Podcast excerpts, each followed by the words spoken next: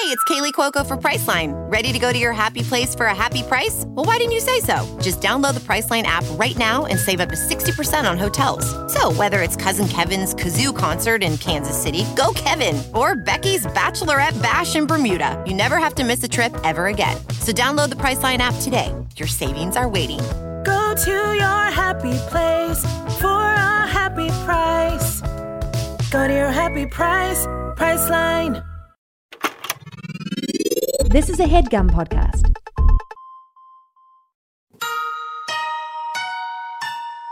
This is Emily. Henley. and Sammy, and you're listening to Too Scary Didn't Watch.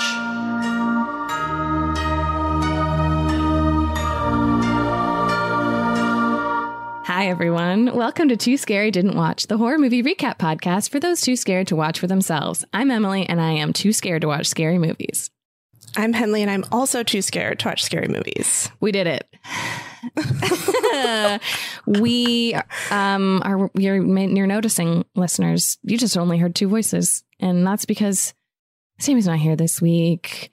Sammy's not here this week. We absolutely hate to deliver this news to you. We know you hate to hear it. We're sad. And um is this like violating her privacy that I'm going to say It's a, yeah, it's a HIPAA violation. I'm about to do a HIPAA, anyway. HIPAA violation, which is to say, you guys, it happened. It fucking happened. Sammy has COVID.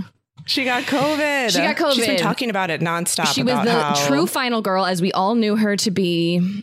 Mhm. Um, and it and it fucking got her. And I and she's doing fine. She's on the mend, but I can't believe can't believe it got her. I truly thought it never would.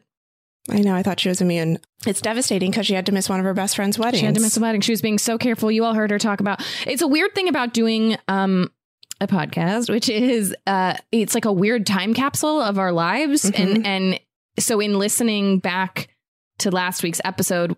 You know, a few days after we recorded it, and hearing Sammy say, "You know, I'm trying not to get COVID," and then listening to it in real time, being like, "And I know she does have COVID." It's just like so weird to be like, "Oh, I know that didn't work out. That didn't work out." And she it? went to go see that. She went to go see that volcanologist Oh my documentary god, she sobbed through her mask. She sobbed for- through her mask. she- you know, she kept that goddamn mask on for two hours. She didn't need to. I mean, I guess she did need to because she had COVID, but it, it was before she was contagious. Probably, probably. Yeah, let's hope for the best. We're all doing our best.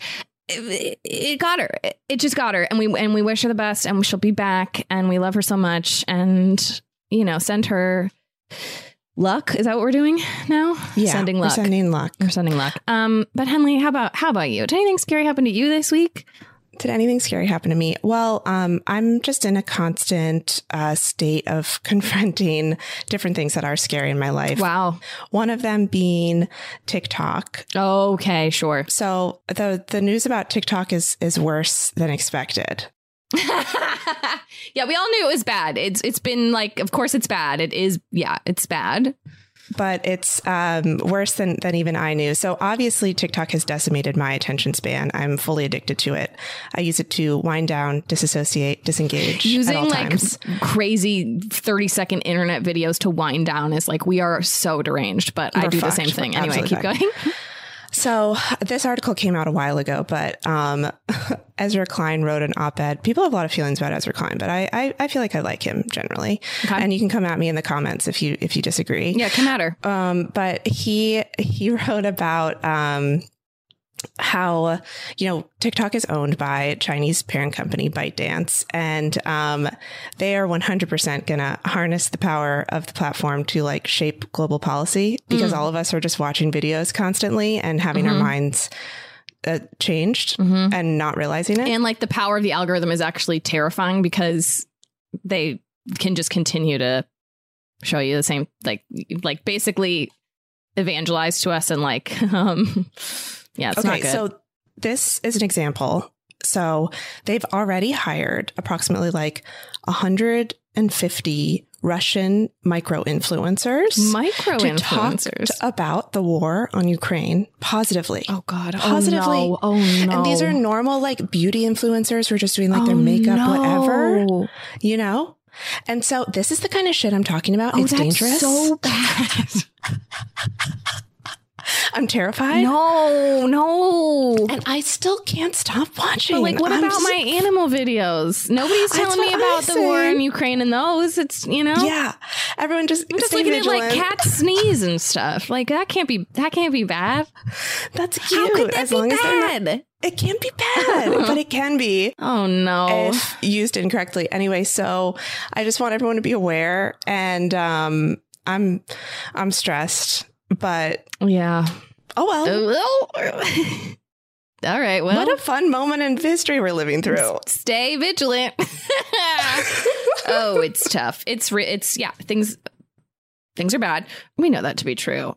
hmm Emily, okay, bring us back though. I'm gonna really. I'm gonna make a hard left. Good. and I'm gonna say that not a lot is like going on with me because I, as I mentioned, I'm I'm in school, so that's taking up a lot of my time and energy. So I was really racking my brain to be like, what did I even do this week? What what, what am I going to talk about? Um, and what I have done this weekend, which is absolutely insane to me, is I have stayed up until 1 a.m. two nights in a row, which is My like goodness. what? I I'm I, I love to be in my bed by 10 10 30. Mhm. It's my favorite Mhm. thing. On a weekend, maybe I make it to midnight and I'm like, look at that. She really she really did it. 1 a.m. two nights in a row. What are you Absolutely absolutely insane. Um we had a going away Oh, so little you're socializing. for You're socialize. Oh my god, you think I'm staying up until 1 a.m. just like hanging out? I mean, yes. No, if there's a bed nearby, I'm in it. Um, so we had a little going away thing one night, and then and then uh, honestly, last night was just we had dinner with friends and and and then like made our way. We like walked home and stopped in like a few places along the way. Anyway, I just don't know. It's crazy to me. But um, what that has meant is, you know, by the time you're home and getting ready for bed, you're hungry again. Mm. You got to have a snack. Uh oh, is the heartburn raging? No, actually, I've been. Okay. I, I saw. You know, I saw a gastroenterologist a couple weeks ago. Um, I'm. I've been prescribed um, an eight week course of um some some acid reducers. So far, so good. If anybody was They wondering, um, so far so good on that front. But um, no, I'm going to talk about a new late night snack that that Joel and I have invented that is psychotic. It's not. It's actually perfect. It's a perfect snack, but we are psychotic. So it's what it is. Is have you ever had popcorners chips? they serve them on planes.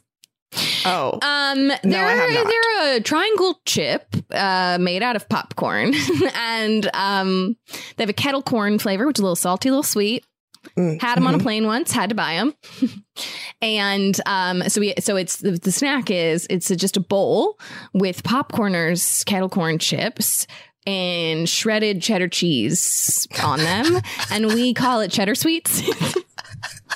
Is it melted? Nope, we don't have a microwave. So it's Just just, cold- cold, cheese on top of kettle corn cheese. chips, and we call it cheddar sweets, and we love it. And every night this weekend, we've been like, "Ooh, time for cheddar sweets!" just like two fucking freaks walking around their house at one a.m. being like, "Cheddar sweets, cheddar sweets," like excited for our little stupid snack. Anyway, I don't know. I guess like we're also not doing great, I suppose, but in another way, we are thriving. No. This is another reason you guys are the perfect couple. Thank you I so mean, much.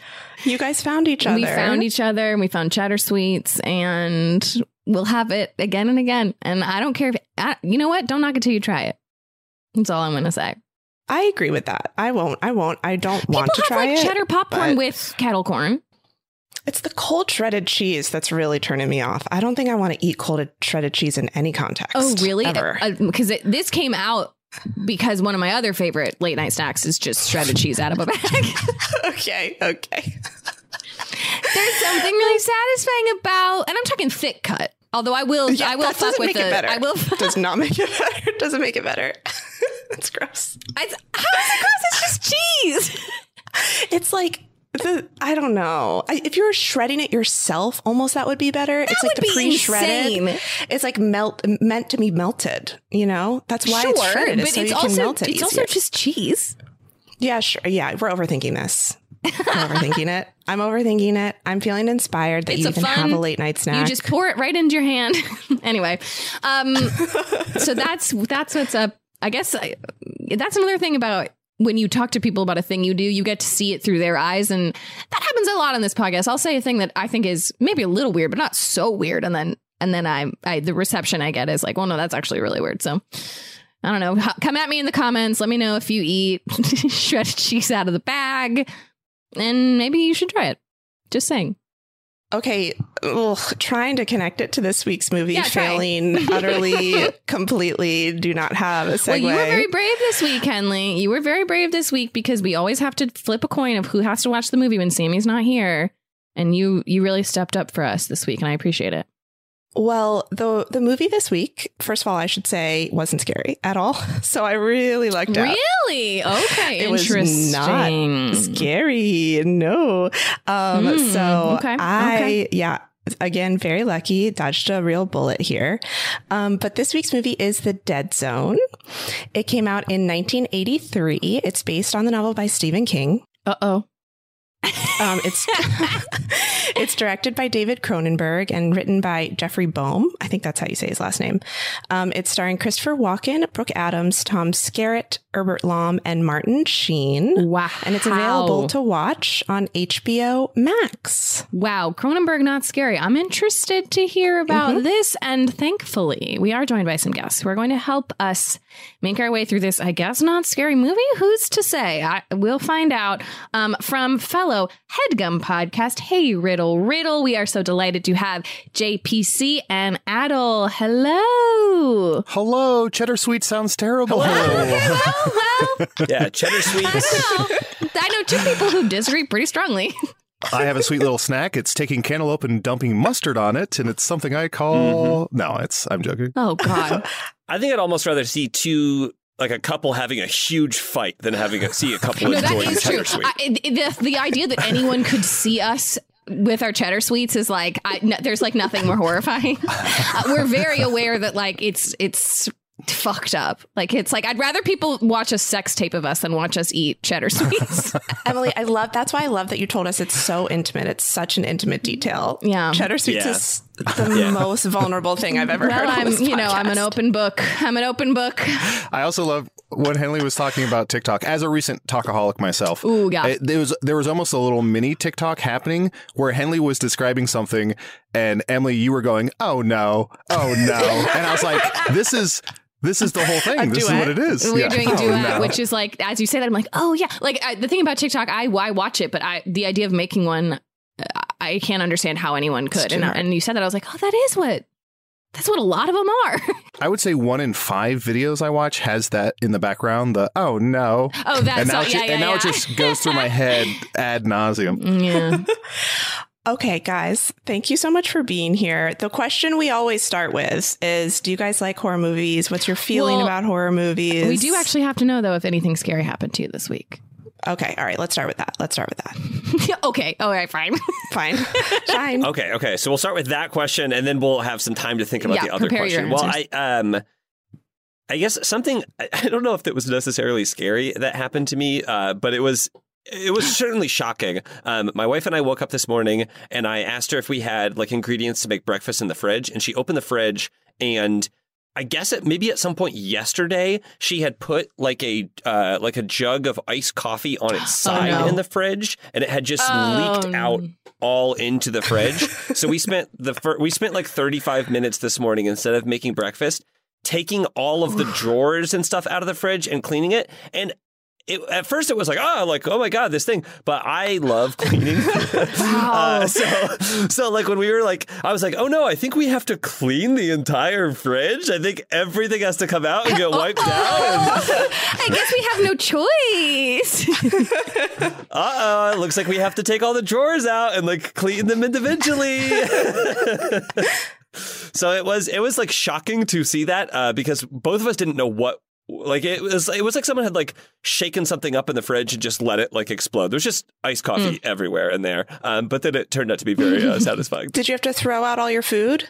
No, uh, m- most of everything was in a container, so it was everything needed to be like wiped a lot of down, but there wasn't any like fridge, I kind of. I feel like I have a lot of like loose produce, you know? Sure. Okay. around. Sure. Sure.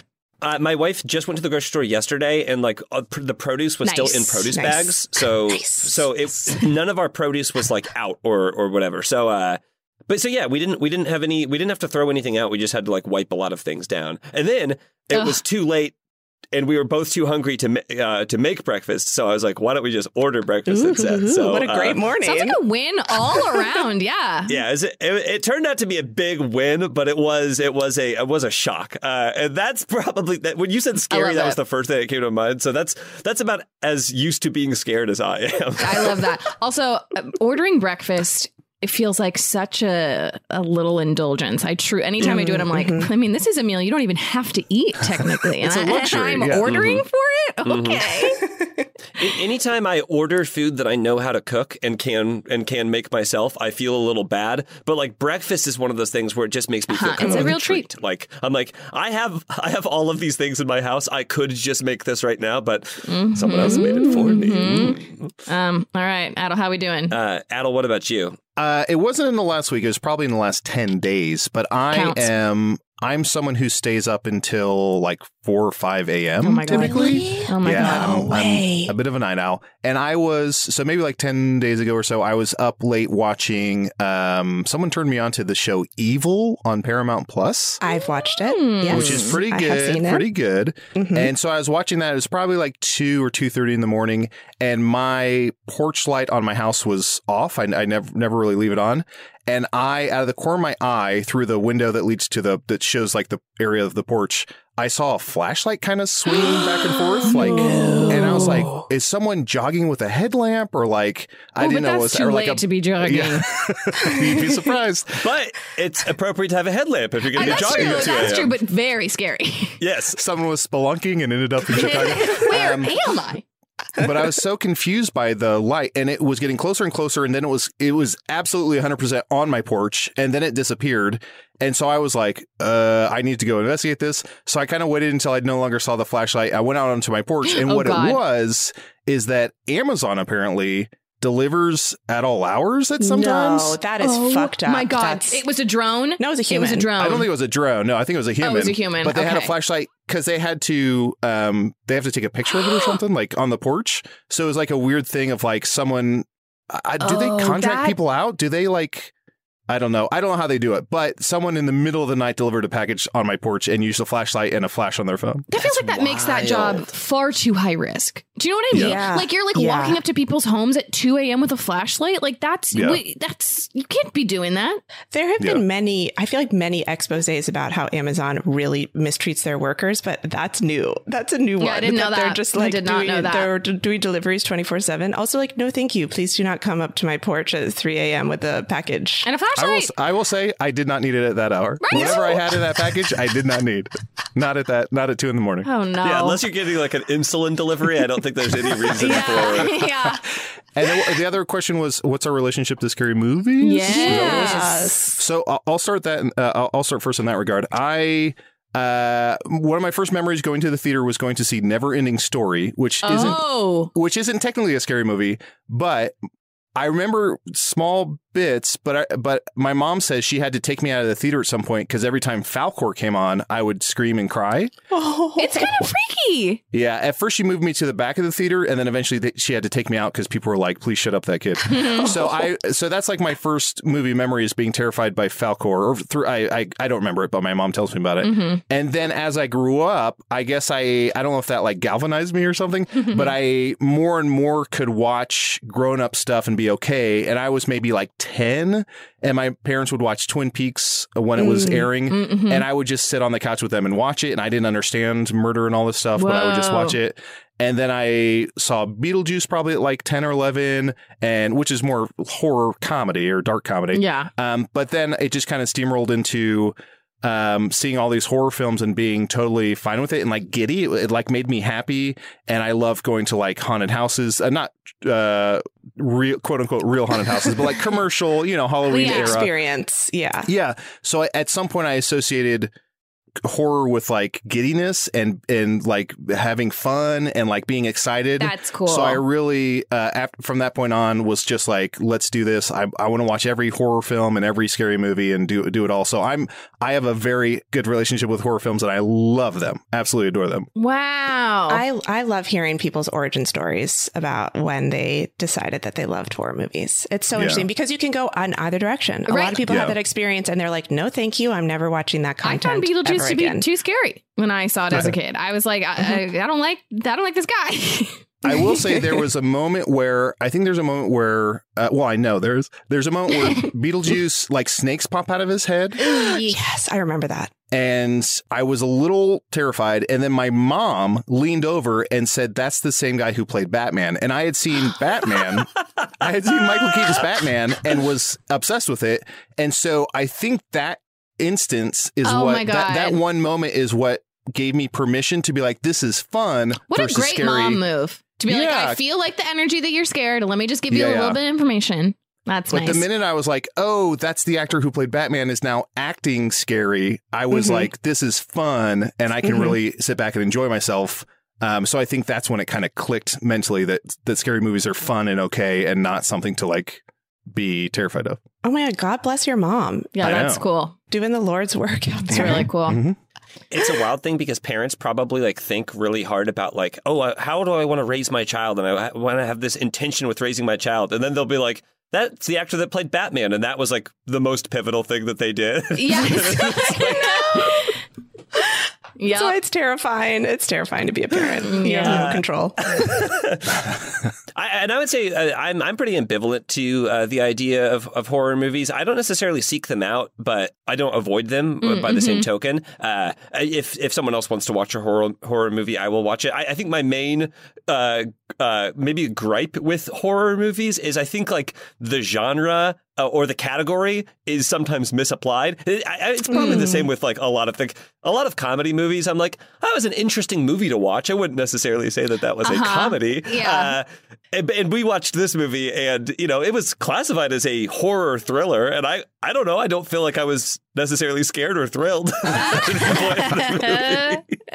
I know. I know. I, I felt the same way. I'm the scaredy cat in, in the bunch. Well, this is also Stephen King and Cronenberg. I'm like, so I know. how how is it not scary or thrilling? I mean, maybe it's from, it's just because it was from like '83, and maybe like, it, it- like culturally things have changed for how we are scared or thrilled. But I, I would say, like on a scale of you know one to ten, this is a one. This is this is like a vanilla cake, vanilla icing horror movie. Like it's, it's there's really not much to it. There may be like a couple parts where you'd be like, ooh, but that's it. That's about it. Okay. This must have been around the time that Cronenberg did The Brood, which Mm. is terrifying. So Yes, that's been recommended to us. And there's got to be a reason. I feel like maybe he did this film and then people were like, like amp amp it up, buddy, and then he did The Brood because yeah, this was not. This is pretty tame. Pretty tame. Is there some body horror? Yes, there's one specific f- scene that we will get to, I think, Yeah. at some point, but uh, Yeah, I think Yeah. we. I mean, we got to get to it. involving some scissors. So for this movie, then, had you guys not seen it before and you were curious about it? I'd never seen it. The only relationship I had with this was when I was younger. Uh, I used to watch a lot of USA Network. Oh, Uh, sure. God, Uh-huh. God bless its little soul. And I remember there were certain shows like Parker Lewis Can't Lose and whatever else. And then Dead Zone was one with Anthony Michael Hall. Mm-hmm. And I always saw the trailer or the, the previews on USA, but I just never watched it. So I, I that's what I knew it as, is a TV show. So when JPC was like, the Dead Zone, I was like, the TV show? And he's like, no, it's a movie first. So that was my only relationship with the movie. Okay, it was a mo- so it was a book, movie first, then a TV show. And I, I guess I had heard about this movie because it has like a great cast. It's got like Great cast, and it's like well, re- like the ratings are high on it. Super high. It's, it's got a 90% on Rotten Tomatoes, but again, that must have been from critic reviews that came out when the movie came Right. out, obviously. So, you know, it's, I I think anything after like 40 years is just going to be a little dated in, in, in that Uh-huh. regard anyway. But, but yeah, I mean, it's, I, I, I don't think. It, it must not be rated really high as a horror movie. Maybe it's just people like, hey, it's a good movie. I don't know. I mean, I, I maybe have issues with both of those things, but but Wow. Well, this is 83. This is back when like consumption was scary. Like, I, I'm not. Right. I'm not. I, yeah, I got, I got to Yeah. judge it on its merits. It is from like it is from '83, so this movie came out before I was born. So it's like you know, Yeah. I, I have Yeah, to. I me have to judge me it there too. too. We do, but we have done a lot of movies from the 80s that are very scary, that are quite terrifying and do lean in more to like gore and horror. And this is Yeah. trying to be more of like a psychological Okay. thriller, I think, at the end of the day. And for that reason, I loved it. I loved it. Loved it. Oh, oh! I walked in thinking I was going to be forced to watch a completely different movie. Like I was thinking I was watching a Cronenberg. I was going to Yeah. be Yeah. disturbed and not be able to sleep at night. Instead, I just fell into Christopher Walken's deep blue eyes and stayed there for two hours. It's a nice place to be. This was super fun because it's the first movie I've seen where Christopher. This is like pre Christopher Walken being a. Can I curse on this show? Absolutely. Being like a fucking cartoon character, Right. like Jack, like like how Jack Nicholson is, where it's like Right. you want the voice, I'll give you the voice. So when the film started and he was like, "Hello, it's nice to meet you. My name is Johnny Smith," I was like, "What is? Oh my god, he's like acting Yeah. versus." Playing Being Christopher Walken? playing it up, Yeah. it was so shocking to see him be, I guess, quote unquote normal. That's rude to say. Sorry, Christopher Walken. Eh. he is Um, yeah, he's a fan. He's a fan, so he Yeah. he's offended. On the flip side of what Henley was saying, I, I felt like I was more disappointed in this movie because it wasn't like scary Mm-hmm. or or because I I was like, oh, I'm gonna do you know the scary movie podcast. I should see like a very terrifying movie, Mm-hmm. and I did just end up watching like a, a very you know like safe movie, and I was Uh-huh. like, which is fine, but it's just I I kind of did want to be like. Spooked. You know, I was I was expecting like like hereditary, and I Oh got like uh, I got like a just like a normal like child's birthday party where everyone just has a piece of cake and some ice cream, and then we Yeah, can go it home. was great. It was oh great. man. So Henley, you're just I mean your smile is so big. You are so happy to have not had to watch a scary movie. I will say there's definitely some like children's stuff being threatened. There's Okay. definitely some there's murder. There's Murder? there's in, there's intrigue. um, let's do trivia. So um, I'll just give you guys some fun facts about it. Love it. So speaking of high ratings, yeah, it has a 7.2 on out of 10 on IMDb, 90% on Rotten Tomatoes, 69% on Metacritic. Nice. It had a budget of around 7 million and it made 21 million at the box office. So I'm fine. Okay. I guess, you know, for this time, I don't know. It's that's like that big of a success, but it did well. Seven million? Was that gazebo two million? I honestly think it was because when I was reading all the fun fact, like No, we're the, talking about a good gazebo. Oh yeah. the, it, yeah, rivals the gazebo and the Conjuring. yeah, movies, we, I mean, we love a good gazebo. and for all the listeners in the South, gazebo. gazebo. Gazebo. Um, when I was reading, when I was like gathering the IMDb trivia, there were so many points about the gazebo, and I didn't honestly didn't even include them because I was like, who cares about this gazebo? But it was referenced a lot. It was a big deal that they built the gazebo. It was a deal. big. It was a big gazebo too. Like it was not. The word in my mind, gazebo is gaze- sounding absolutely insane to me right now. I've never heard it said so many times in a row, and my brain is like, "What are we talking about?" For those of you who don't know, a gazebo is the thing that cleans the ice on a hockey rink. Yeah. Uh, it- it's also Stop it. it's also one of the main characters in Yo Gabba Gabba. Gazebo. Gazebo. Yeah, it's it's a weird word. Anyway, But the town in Toronto that did build it, it still exists. So if Oh anyone wants to go visit it, you can go see it. You can get a lot of people get married there and get, sure, get their wedding photos pretty. in that that's what gazebo. gazebos I think are are mainly used for. If I Yeah, had, if I, I- had to guess, Yes. I think you're right. it's a great gazebo at the end of the first Twilight movie. Sorry, keep going. It's good for a lot of women to faint and then fan themselves hmm A fainting gazebo. in like the 1800s. Yeah, yeah. hmm Yeah, So, uh, if Christopher Walken hadn't been in this, Bill Murray was considered to play That's this interesting. role. Wow. Wild. Tonally would have been very different. Yeah, I don't know. It was composed by Michael Kamen and recorded by the London National Philharmonic Orchestra at Abbey Road Studios. It's, it's a very intense score, like a full Yeah. orchestra score. Okay. During the time that the composer was um, composing the music for this film, he got lots of complaints from his neighbors, um, including one note that said, "Can you please stop playing that music? I can't sleep, and it's giving my family nightmares." Oh wow. I, that feels made up, but that's uh, in Yeah, it could- IMDb, so we we'll don't take it we don't fact. contest it. Yeah. Uh, so the director, David Cronenberg, he would fire a gun loaded with blanks off camera to make Christopher Walken flinch when he, he touches people and he feels things, he flinches.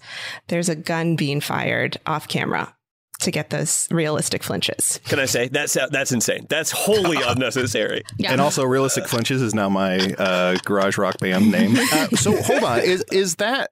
I can't wrap my head around that. Is that the opposite of method acting, or is that method acting? I, I think it's the opposite.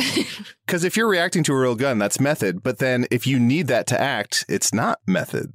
Is this I like a think catch it's twenty not. I think it's not because he's Okay. not he's not act in in the in the character. He's not reacting to a gun. yes, yes, yes. It's the actor. Yeah, Yeah. It- fair enough. Fair enough. It's the same type of acting where you put a bunch of peanut butter in a horse's mouth to make it look like the horse is talking. It's the that's it's the it's a one to one of that. Yeah, yeah. It's like how like if we when we do tribute for movies, especially in like earlier horror movies where um the treatment to, of all people on set was fucking awful. Um, the- well, you get a lot of trivia about like the director would like whisper sh- like mean things in their ear to make them really Oh, yeah. upset, and it's like that sort of thing where it's like I don't know that we have to do that.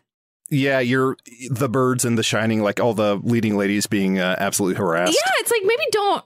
uh, That's yeah. A, it's not really acting, and and I feel like a flinch. The thing about a flinch is is you're surprised, right? Which I think is the effect of the gun. But if you know in the script when it's happening, even if you hear the gun, I'm not surprised. I don't know. I'm just confused by that logic.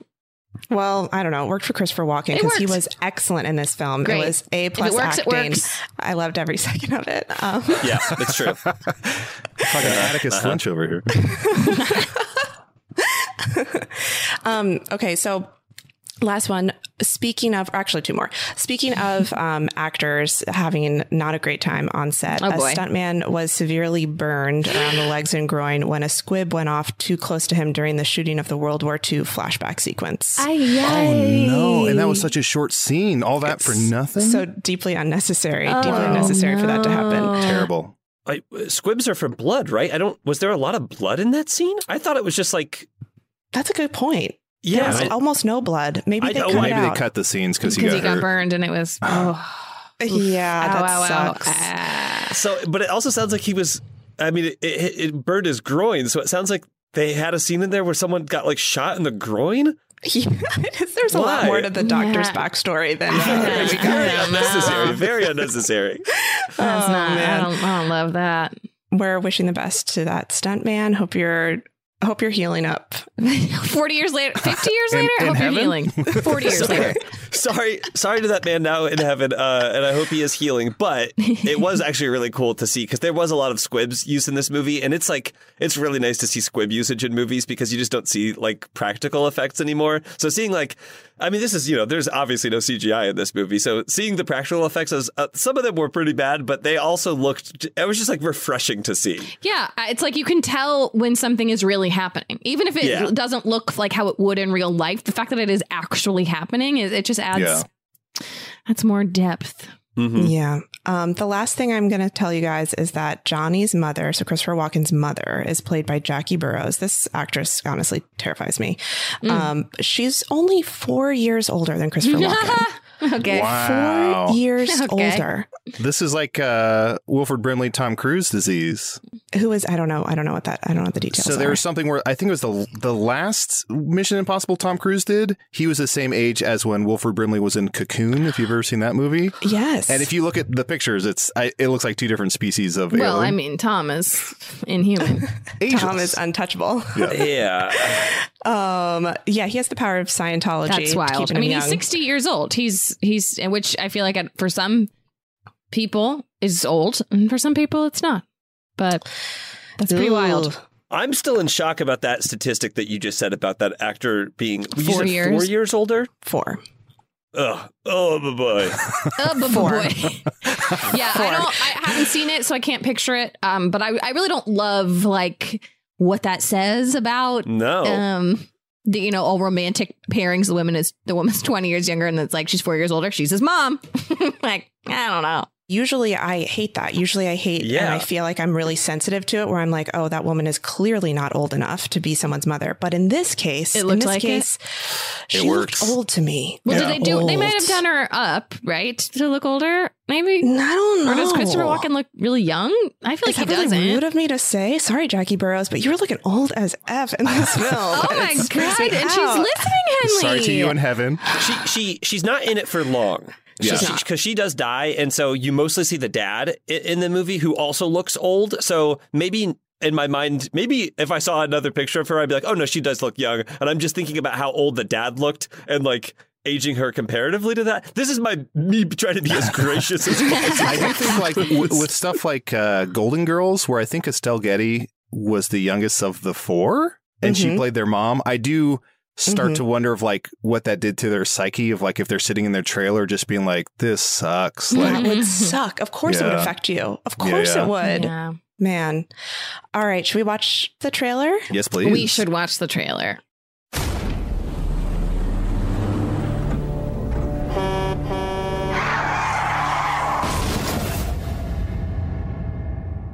You've been in a coma, Johnny. For how long? Five years. The house is burning. Your daughter's in the house. It's not too late.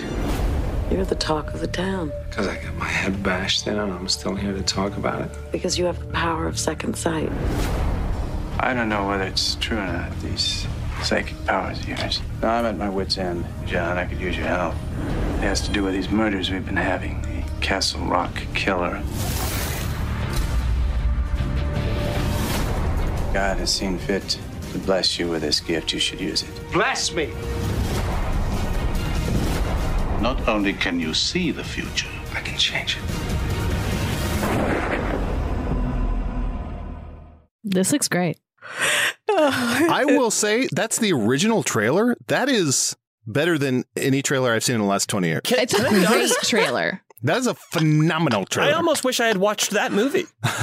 Oh, interesting. Okay, wow. That looks Here like we a go. way. That looks like a way better movie than what I watched. That's Here's insane. Mm. every trailer I've seen in the last 20 years is some like song and then to the beat of the song it's like punch punch punch shot shot kick explosion punch punch punch Yeah. that's all every trailer is is is putting to rhythm action to the song it's exhausting Are you thinking about the Bullet Train trailer? Because that's what comes to well, mind. well when it you- started with atomic blonde i believe the the That makes Charlize sense, yeah. Theron Wow. movie Yeah. Like, Charlize every Theron. every trailer since then has the exact same thing which is music with action set to the beat Uh, Henley Adal, you both watched this movie. Am, am I insane? Is, is that is that mo- is that movie that they just described in the trailer like a having an different existential movie? crisis about this movie. that trailer was phenomenal They did take they took the plot line that mostly exists at the end of the movie Yeah. and made it seem like Yes. it's the The only whole plot movie. line that existed. Oh, that the- okay, the, trailer's like the last 20 minutes Oh, Yeah. that's interesting. Because I want, I do want to see this movie.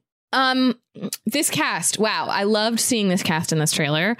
Um, I also, it looks like, I mean, we'll get there, but it looks like uh, Martin Sheen's playing a bad guy, which like oh yeah the president of Oh, the United I States. I can't wait till we get to the Martin Sheen character. He's honestly Interesting. Did y'all watch The West Wing? Did anybody watch The West Wing? I did. I've I never seen it. I watched all of the West Wing. Oh my god, it's so good. You should watch it. It, it well, it's like I think comforting in this moment to be like, wow, look at look at a good president, but also it's uh, like fucking It's probably upsetting. infuriating. It's You're really like, mm, depressing. This is it's basically a fantasy, it's a 100 percent but it, fantasy. but it's Yeah. great. Martin Sheen is great in it.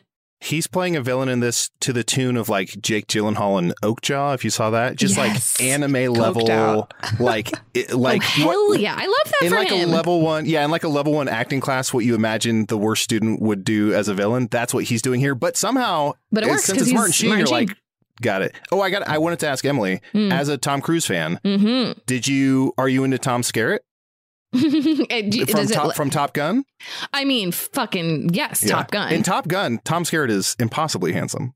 oh, he's very handsome in Top Gun. Yeah. Here he's he's like a B He's, minus. he's, no, he's, possibly he's possibly handsome. Yeah. He's possibly. We, handsome. we were saying everybody in this movie, He's almost everyone in this movie has bright blue eyes. And I think Tom Yeah. Skerritt and Christopher Walken have these big blue eyes in this movie. pools. Mhm. Azure Mm. pools, Mhm, even. Mhm, Mm. mhm. They're huge. They're like bugging out of their heads. Yeah. It's very dramatic. But is that a thing in the 80s where like everyone had blonde, blue eyes and blonde hair? You know, they were like pushing pushing a real like blonde hair agenda. I, I, feel think so. I think they were. Perhaps, yeah. yeah. Yeah. So maybe one one sort of overall kind of handsome, and it was you know Mhm. pretty white. Mhm.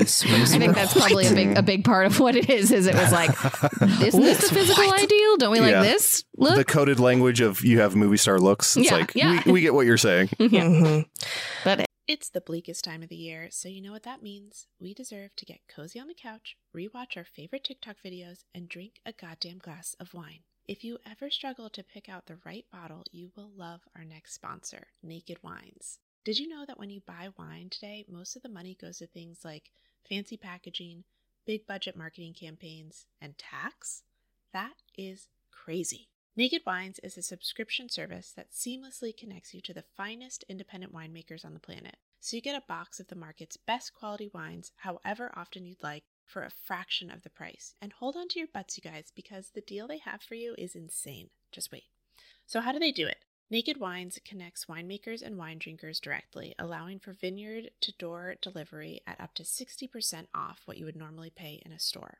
By cutting out the traditional retail middleman costs and markups, winemakers can pass those savings on to you without skimping on quality. I can't stop talking about Naked Wines. I love that their quiz matches you with bottles that you love, and each shipment includes wines they recommend based on your previous ratings. I'm currently loving their organic options, especially the Chris Condos Cabernet from Mendocino County. And they've been around for 10 years and they fund over 90 independent winemakers. So, with no commitments or membership fees, you can enjoy Naked Wines hassle free. And the best part every bottle is a passion project from an independent winemaker, so you're literally making an independent winemaker's dream come true. So head to nakedwines.com slash too scary and enter voucher in the top right when you get to the website and put in too scary for both the code and password to get six bottles of wine for just $39.99 with shipping included. That's $100 off and less than $7 per bottle. So that's nakedwines.com slash too scary and use the code and password too scary and grab six bottles for just $39.99.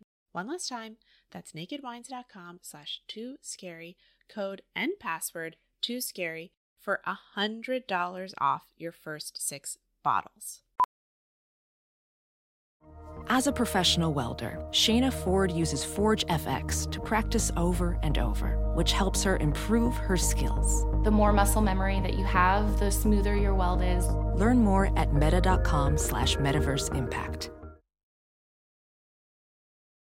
If it works, it works. Um, Okay, should we do it? Should we just jump in? We should freaking do yeah, it. Yeah, we, we should. JPC Adal, take it away. However you guys want to do it. I'm ready to hear this movie. Well, I think piggybacking off of like movie star good looks, we start this movie by seeing Christopher Walken teaching in a classroom, and he is wearing the worst wig. I, I mean, is it a wig? Oh my god, I, is that the one in the trailer with like the little bangs? Yep. If it's not a wig, You're if it's, right. It has to be a wig. Those little bangs really it didn't got even me. cross my mind. That's how like um, gullible I am. I'm like, that's just what he looks like. so he's wearing this wig, and then at some point early on, they time dash like five years in the future, and he looks 20 years younger. Yeah. Which is, which is because they took the wig off. the, the wig is meant to de-age him because the, the, the, the movie starts and then there's a five year gap. But so the movie starts, he's teaching in a classroom. He sees his um his girlfriend who's also a teacher. They go out after school to a roller coaster that they're on alone. Uh, just them, it's just them. And then Chris Sure. Walken gets a headache right on the roller coaster, Mm-hmm. um, which I think is like a precursor to his like you know head troubles to come. Uh, but the headache like, bothers him. They go out. Uh, he doesn't want to stay over at his girlfriend's house. Um, they kiss in the rain. He starts driving back home and gets in a uh, a milk truck, like a. this scene, this scene annoyed me so much because a giant a, a guy carrying what has to be five million gallons of milk at, at, at midnight on a country road, Yep. which is maybe that's how things were done in '83, but uh, this is You gotta get the milk from point A to point B somehow. It's true, yeah. Emily, touche. so he's driving this milk truck, and something happens where the the uh, it's not the caboose. Yeah, yeah, I guess the caboose of the semi comes loose. The, the milk section comes loose. Uh-huh.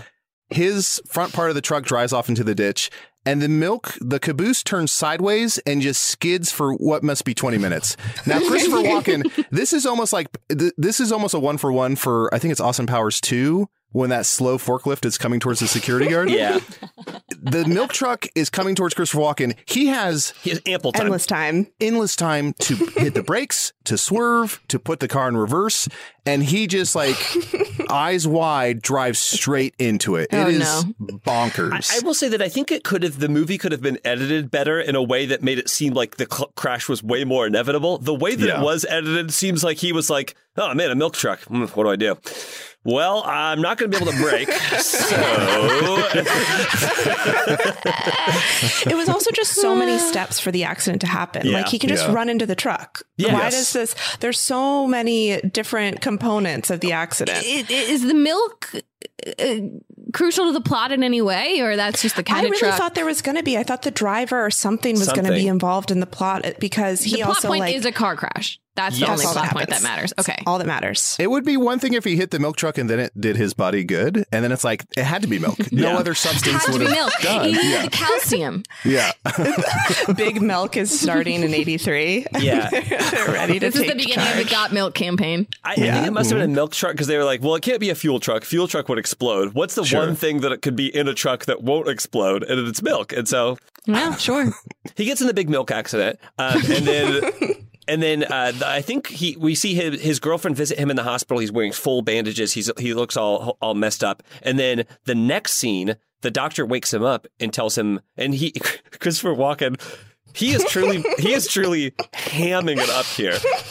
Uh, at one point, he like he like raises his hands. He does like this weird like slow motion like robot and like touches his face, and he's wondering why he doesn't have any scars or anything. And then the doctor tells him it's been five years. He's been in a coma for five He's years. doing the thing. If you've ever seen Face Off, the Yes. thing that I think it's John is it Nicolas Cage's character that he does to his That's daughter. really hard to say, honestly, because Travolta and Cage switch characters. I think it's Nicolas Cage does the thing to his daughter where it's like a waterfall fingers down her face yeah. uh, that he does to be like it's me. That's how you know it's me. Walken does that to himself, and it's very very weird. Okay, sure. Um, and this is the first moment. This happens multiple times, and throughout my notes, multiple moments of this when he finds out. Well, oh, his parents come in. Yeah. and His mom looks old as hell. She does. She does. I saw her in the trailer and I was like, well, yeah, she looks old. and he asks about his girlfriend, whose name is Sarah. Yeah. and she's she says that you know she's married to someone else, and then Oh, bummer. Can, can I can I say her exact phrase Yes. is she's turned her back on you? And I was like, Ah! what a way to say that. Five years in a coma. I'm sorry. I think I think if your boyfriend is in a coma for five years, you're allowed to move on with your life. You're fine. I, I- I go ahead, Joel. Yeah. If you're listening, and I'm and you fucking better be. Uh, if I'm going to come coma for five years, you're allowed to move on. Four and a half? No, five. Yes. yeah, once we hit four four years, six months, time to move on. He's, he's never gonna find someone else who likes cheddar sweets, though. He's not. Oh, no. Good fucking luck, bitch. Yeah. If I were Joel, I'd be I'd just wait. I would yeah, just honestly wait. Wait with cheddar sweets in hand. There was a satisfying moment that that happened, I think, slightly before the crash, maybe, where he Walken's character, for some reason, is obsessed with Edgar Allan Poe. Yes, he's like a teacher. I think he teaches that. I don't know if that's a bigger Oh, plot point in the in the book, but he's all, nonstop uh, reciting The Raven. Man, Stephen King loves to make a like English protagonist. Yeah. I think he was a English teacher. I think so. Before he yeah, he's started writing. basically it's all like, well, they're kind of like me. Yeah, it's like if you've ever read John Irving, every John Irving book, he's like a wrestler in New Hampshire, uh, slept with an older woman, Sort and it's of like, like, the physical ideal, and Yeah. um, it's like we get it, John Irving. This is when King was making the characters like actually just versions of himself. Later in King's career, he just started putting himself right in the fucking books. So Yeah.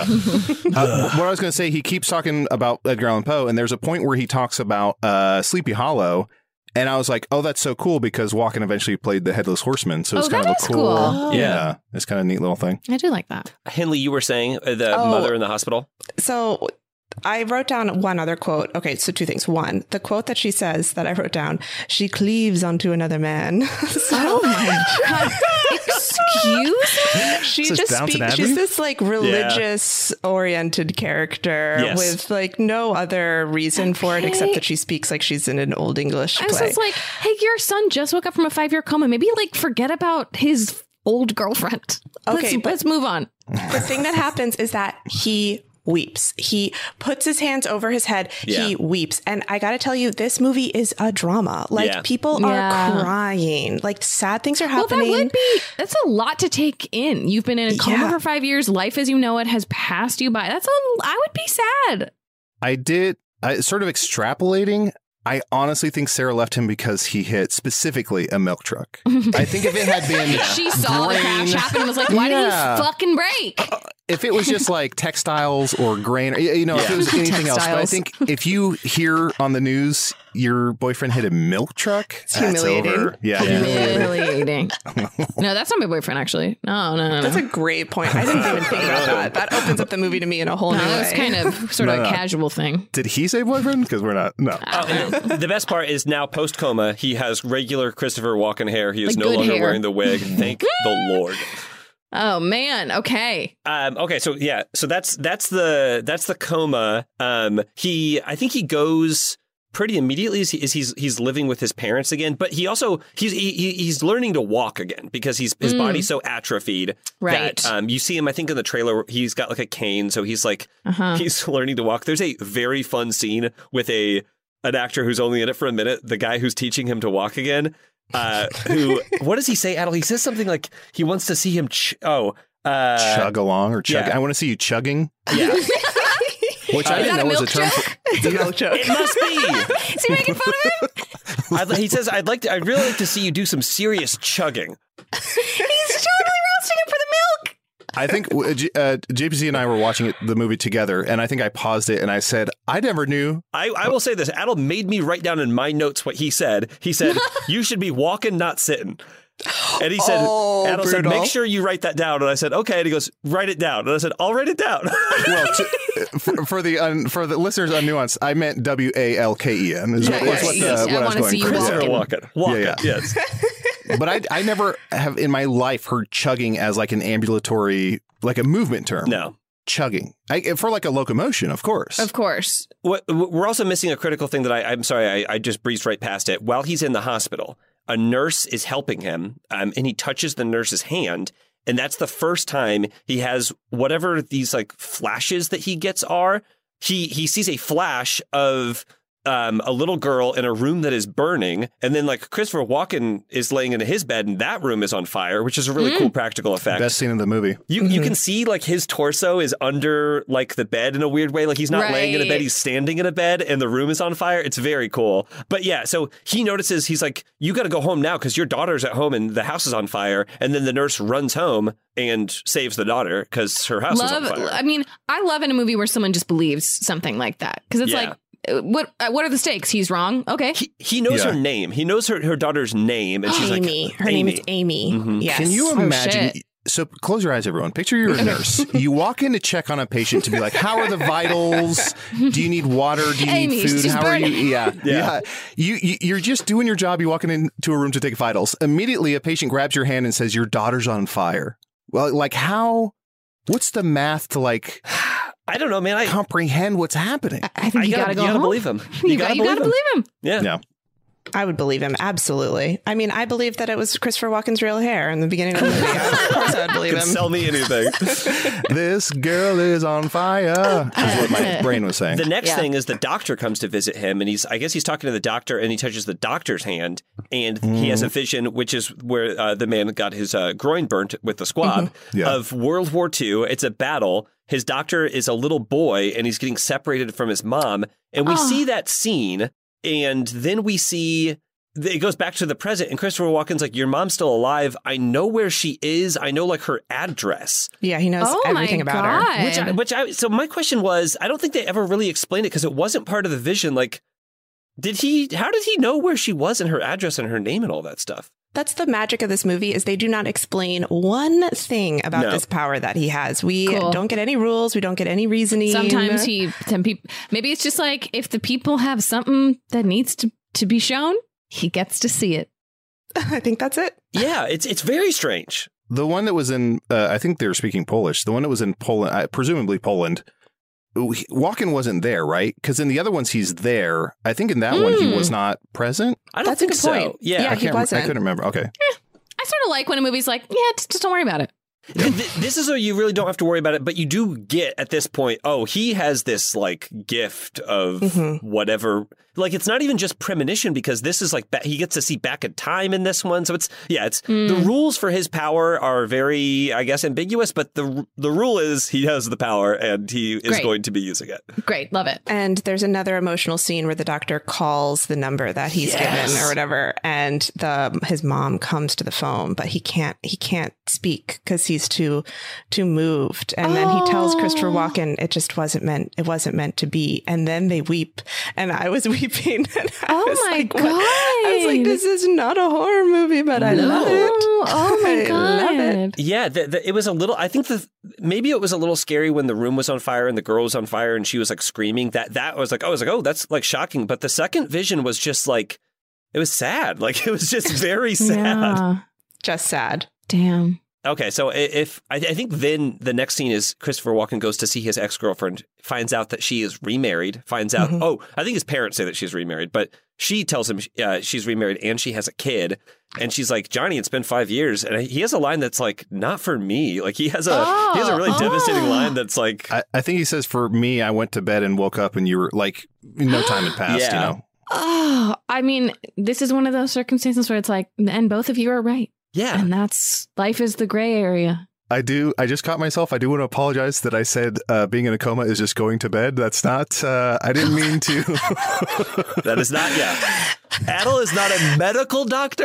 I didn't mean to be reductive to those in comas. That's what he's. That's what he said. That's what he. Yeah, that is- he yes. along said. those lines. Yes. Yes. Uh, my apologies. That's his experience of the of the thing. Yeah. So, Yeah. so, uh, so and and then you know she's like it's sad and uh, you know I miss you but I've got this husband now and and, and whatever. Um, I mean, yeah, that's heartbreaking. it- yeah, there's the the cuts also in this movie. It's like very 1983 where the cuts are hard, sharp, and and like abrupt, and you're just in the next scene. It was I, the the movie that I watched before this was like a brand new like 2022 movie. It was that um that one The that, Gray Man. the Gray Man on Netflix, like Oh, an did you action like it? movie. Uh, it was okay. It was good. It was it was like That's sort of what everyone's. It seems like it's sort of like it's fine. It's exactly mm-hmm. what you think it's going to be. It's just going to Sure. be like an, a ba- bang bang action movie. Um, Okay. But the dichotomy between these two movie mm, experiences yeah. with these like very like level like scenes, very long like pacing, very abrupt cuts. It was just like Yeah. movie making has come a long way. Yeah. It's mm-hmm. almost it's almost like Bourne Identity cuts, but instead of being the same fight, it's a totally different scene. yeah. Yeah. and way slower. Slow it down. go to Slow it down. talking. yeah. Um, and it's the we've talked about this before, Emily. The like 1980s acting and the accents that everyone has. There's Oh, like yeah. some kind of like leftover old Hollywood Yeah. movie accent that everyone still is kind of using. Mm-hmm. That is my f- the transit. I think it's called transatlantic accent. That is my favorite. The old like, "Hey there, you! What are you doing here? Like, how dare you come?" What What was the line the mom says? She He she cleaved onto another man. Oh. Yeah. That was a little bit of Dracula the way that you just did that. she that's I- cleaved onto another man. Whenever I do an accent, it always becomes like Transylvania. yeah. They do a scene to, uh, uh, I think it's one, one of the next scenes. And for, if I'm getting this wrong, I realized as I was watching this movie that I'd have to be recapping it. I'm like, oh, this is not my strength. Uh, It's, it's hard, but I, this is going great for me so far. Also, I literally don't.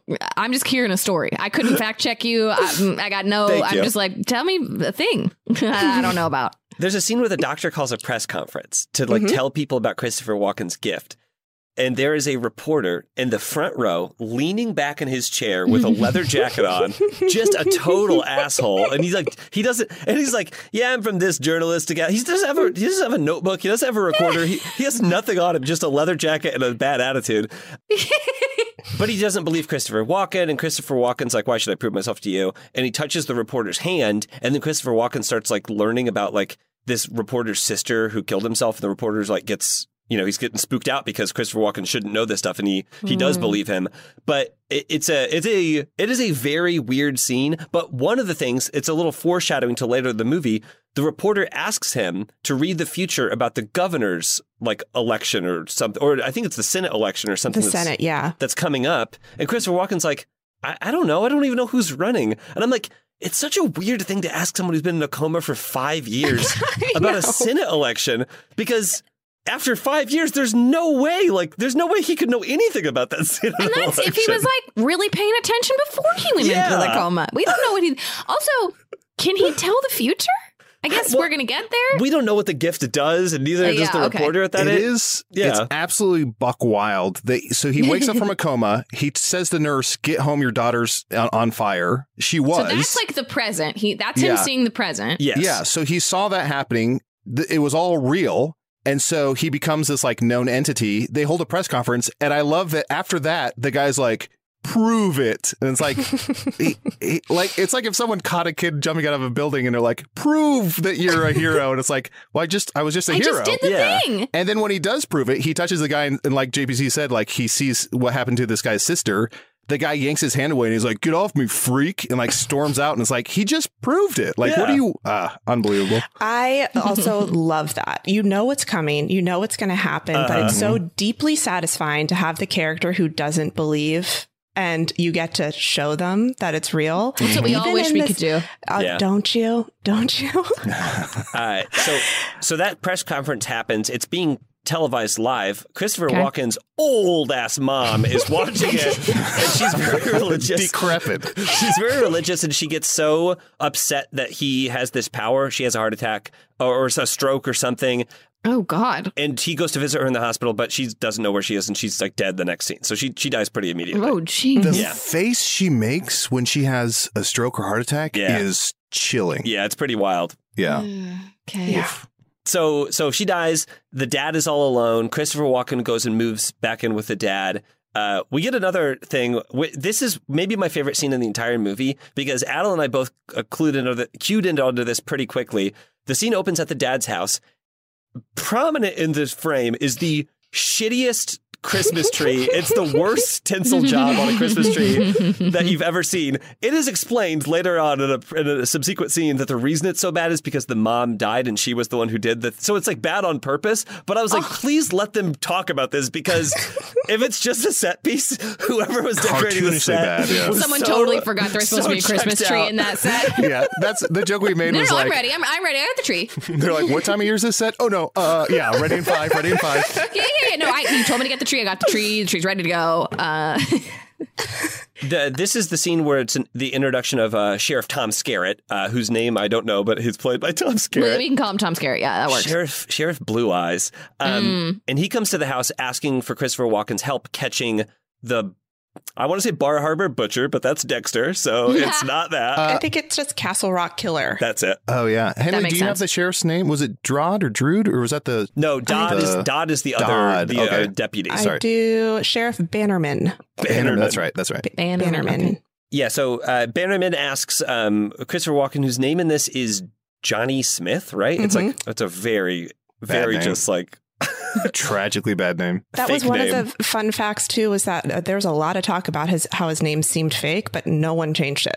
Everyone, Yeah. like Stephen King, was like, "It seems fake," and David Cronenberg was like, "That's a fake name." But they were like, "Let's just leave it in." Th- there was there was one point in the movie too where he's like trying to be anonymous, and I'm like, well, you can't pick a more anonymous name. Like your name is already Johnny Smith, so it's like you can't go by Yeah. anything else. Like, I think he just starts going by John, and he's like, "No one will know." yeah, also, Stephen King being like, sounds like a fake name. You wrote it. yeah. Yeah. You wrote it. Stephen, he's such an asshole. It's your fault. Um, th- th- so the, the sheriff comes to his house. He wants uh, help catching the Castle Rock killer. He doesn't know how Christopher Walken's gift works, so he figures he could help him with it. And Christopher Walken says no, and he just wants to like move on with his life, and he's not going to help. And then he does end up helping, and I don't really remember. Was there something that happened in between? They're him? watching the news Yeah. and they say like another 15 year old woman was murdered. and Oh s- no. It's a 15 year old like girl, and there's, I mean, trigger warning for some. On the news, they say it's like a rape murder. And so mm-hmm. Christopher Okay. Walken sees that, and he's like, oh, I think gotta I'm going to have to help Maybe I'll stop try. this guy. Yeah. Well, Yeah. So what happens in between those two moments is that his girlfriend Sarah comes to visit him with her Oh, that's son, this. This is a wild scene. and they just um have sex. Yeah. Like she's Oh like God. she's like she's she puts her son down to sleep. Yeah. Like that's a thing. You can't do that in his bed without asking. and then she- God. she- yeah, she puts the kid to bed in his bed. And then there's a moment where she starts unbuttoning her sweater and she goes, Some things are worth waiting for. And he goes, like, what? And she's like, sex. They have sex.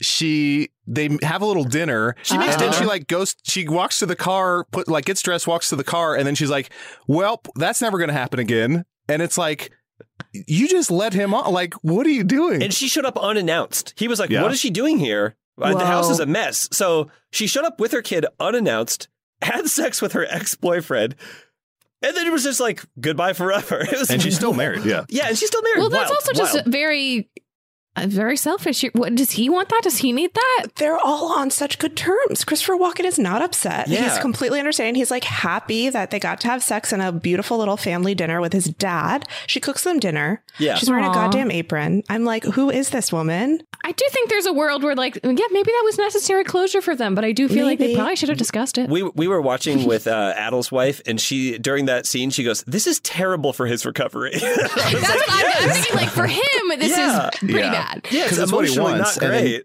he gets it, and then she's like, "Well, never again." And he's like, "What?" Bye. It's why I mean, like, if everybody has discussed it and we're on the same page, and maybe all of us have been to therapy about like what do we need to process this Nope. traumatic event. No, okay, And it wasn't even like let's have sex, but it can be it's one time only. It's let's have sex, let's have dinner like a family, and Mm-hmm. then bye forever. It's weird. That was a real like knife in there. The family dinner really hurt me. Yeah. And the dad, seemingly five feet away, the dad grabs a high chair and he's like, "This is what Christopher Walken sat in when he was uh, six months old." No, no, no, like, no, no, You no. had this forty-year-old high chair. The dad says he gets the he gets the high chair from the basement and says, "I made this on the day he was born," yeah. Way to help your wife. which is uh, first of all. oh my god, I don't know. Look, I don't know much about kids. I know that one day old babies do not need a high chair. Definitely not. No, you're not putting him in a high chair. His poor wife, that is why she looks so old, is because her, her- like, their "Hey, whole existence, she was on her me?" own. I don't need you to be building things right now. Stop building a chair. Please stop building this. You're going to build it all in one day. Can you come to the hospital? Meet your son. My Meet him. father built me a chair the day I was born, and I'll build my son a chair, and I'll save it forever. he cleaved to that chair.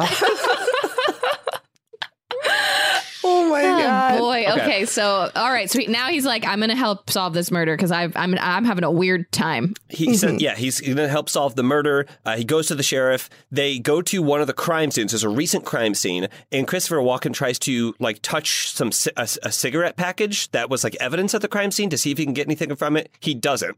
Um, so we a weird scene. Uh, Okay. Al- Also, at that moment, the the sheriff and the deputy get a call that there's been another murder, and this is like 10. This is like 11 murders in three years. Um, they rush over to that murder. Christopher Walken touches the body of the woman who's been murdered, and he does get a flashback. Oh shit. And this is the this is the big one. This is the gazebo one. This is 2.2 million dollars of the budget for the big Great. gazebo. Incredible. It It's looks it looks lovely. It is a big. It's a huge gazebo. Um, Mm-hmm. This is not like a backyard gazebo. This looks like a. This looks like This, a like this is a town this town square gazebo. A town, Town square. square This is a. Gilmore Girls gazebo. I- a famous gazebo in my brain. and in in in the vision christopher walken can like see the killer from behind he sees the woman who's about to be killed uh he he's there but he like can't affect anything because it's you know uh, it's a vision um and then he sees who the killer was and he comes back to reality and he's like I saw the I saw his face and I couldn't do anything. I did nothing. I just stood there and did nothing while, you know, this person got killed. Um, there's also this is the only part of the movie there's like gratuitous nudity here. Oh, yeah, a- there in a very like upsetting way too. Yeah, that was hmm. unnecessary, completely unnecessary. That's another like classic '80s thing where it's like, let's just, you know, we should, we should at least show a little bit of the rape. Let's show a little bit of it. let's- Come on. The 80s had to have boobs in there. They're like, no one's going to come and see a movie if there's not boobs in there. And it's like, I don't know. This isn't like the like It's not like fun way that people like seeing boobs. This is like a violent a violent attack. Like this isn't good. I kept Yeah. waiting for this movie to get like really extremely fucked up. I was like, at some point, this movie takes a turn and something really upsetting happens. And I was kind of in my head, I was like, oh, he's been somehow raping and murdering people while he's been in a coma. that's like what I that's- thought was Twist. going to happen. that's Yeah. a twist. That's a twist. Because the milk had gone rancid. Um, but that's clearly not what happened. So Okay, okay. we find out who the killer is. We found out the killer is, and it's the the other sheriff, Dodd, Sheriff Dodd, who or the deputy who is there. Mm-hmm. There's only two cops, and it's the other it's the other cop, and it's a very funny reveal, in my opinion, because the sheriff is looking straight ahead and he's going, Dodd, like Dodd, get over here. But he's not turning around to look at where the like one foot behind him where the other sheriff is. And he's like, Dodd, where are you? And then another guy goes, Hey, sheriff, he just left. He just took your car took and your left. card, right. And at no point does Tom Skerritt ever turn around to like look at this guy. You don't notice your car is leaving the premises. Or the one other cop that's p- keeping all the reporters back anyway. So Wow. Okay. well, if he would have turned around, he would have been looking at the Dodd zone. The Dodd zone. They run over to Dodd's house, just the sheriff and Christopher Walken. The sheriff tells Christopher Walken, stay here, don't come in. Uh, Christopher Walken doesn't. He follows him in. Um, but they like knock on the door. Christopher Walken sees Dodd naked, like in the house upstairs. Is a very uh, maybe an homage to uh, uh, Psycho maybe. Oh, okay. ish? Uh, I Because guess- he's living with his mother, and there's a whole thing with the mom. Yeah. Hmm. His mom, he they go, they ask his mom, they're like, "Can we come in?" And his mom's like, "He's not here." And it's like his car's here, and he's like, "Yeah, but he's not here." And Christopher Walken's like, "I saw them." He's like, right, uh, he was like looking out the, the window, window. at me naked, and the mom's like, "Okay, fine, like I guess you can come in." And then at one point, Christopher Walken touches the mom's No, hand. th- sorry, they barge in. They, Oh, they like, barge they like in. knock her down, and she tries to grab onto them, and they like push her away. and he grabs her hand and he gets like a vision that we don't see and he says you knew you knew and then the woman's like you're the devil which is a weird thing to say when it's like Well, your son is a murderer, yeah. So and you knew about it so it's like how am i the devil for like calling you out on it? It's like a interesting moral code. yeah uh, exactly. And and the mom seems pretty rattled by everything as well. Uh, and then uh, this is i don't want to talk about this. Someone else could talk about this This, is because the scariest part of the whole film. We all come home after a long day of work, and what's the first thing we do? We take off our bras because they are uncomfortable and constricting, and we're just ready to get out of them by the end of the day. Well, what if I told you that Skims has changed all that? Skims has done the impossible and created an underwire bra that I actually forget that I'm wearing. I didn't think anybody could do it. You guys obviously know how much I love Skims. I have tried many of their other products. I've never been disappointed, but I, yeah, just don't normally love an underwire bra. I prefer a bralette, but I've loved everything else I've gotten so much that I thought, you know what? Why not try an underwire bra from Skims? Let's just see.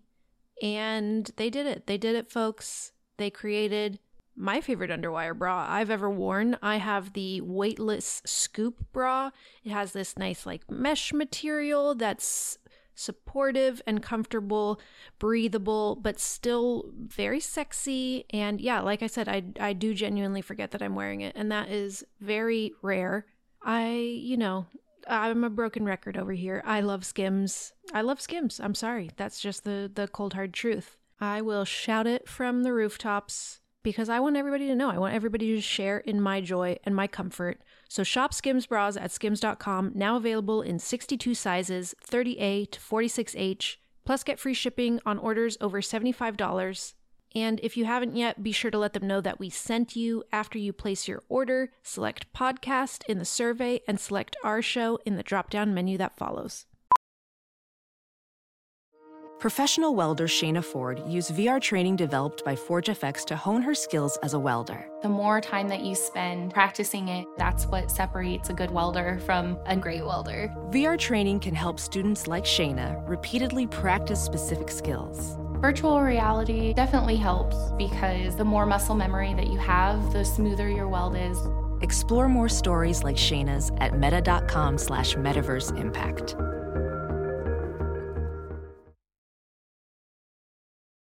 If, if there's any part that is uh, horror, it's this moment. It's moment. this, yeah. Okay, okay, I'm ready. Uh, which uh, would you, Henley? Do you want to describe it? Do you Oh want my me to? god, no, please, you Okay. do the Somebody honors. has to. so Dodd uh, is upstairs in the upstairs bathroom. He realizes that he's about to be arrested and charged as uh, the the Castle Rock killer.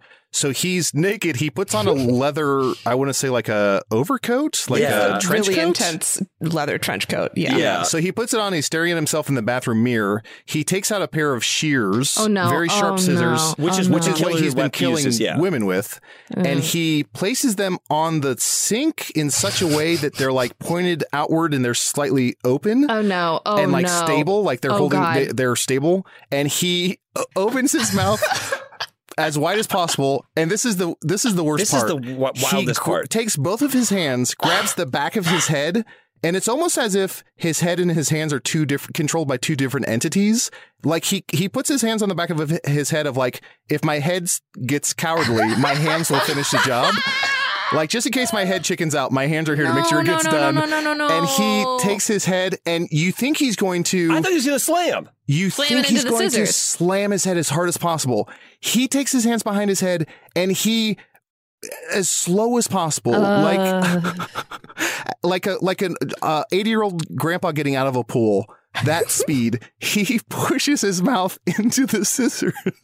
I fast forwarded through this part. I have It to be could not honest. have been. It could not have been more awful to watch. They don't show anything. They, they show him like him getting his like mouth on the scissors, and then it cuts away, and then they come into the bathroom, and he's dead, obviously. But it's like, first of all, I don't think that that I don't Would think that you? would work. that would work. That Like, wouldn't work. I I in my wildest, you know, if I had to if I had to do it, how would I do it? It's like that is you can't do it that way. That's Well, so the- painful. It's so the painful and mouth- it wouldn't work. I will say, famously, the mouth it has the most negative space. So if you open your mouth, famously, famously. if- yeah, famously, if you open your mouth and shove scissors in it, there's spa- there's room for them to go in there. Yeah. So it was a weird. I don't know. It's all weird. oh no. Okay. Oh yeah. I did. I fast forwarded through this. I Yeah, thought I I, don't like watched that. it, I don't like but that one hearing you bit. describe it, I was like, oh no, I just, I just fast forwarded.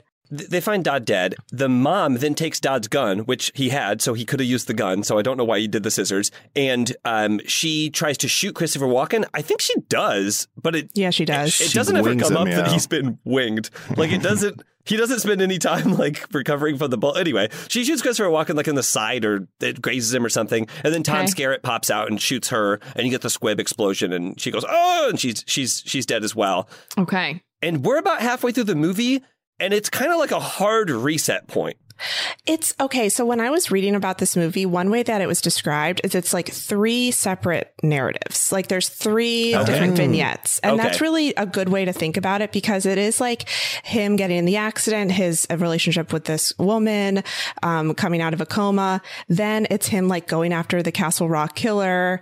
And then now we're entering the third kind okay, of Okay, we're entering moment. our final act, which was basically the whole trailer.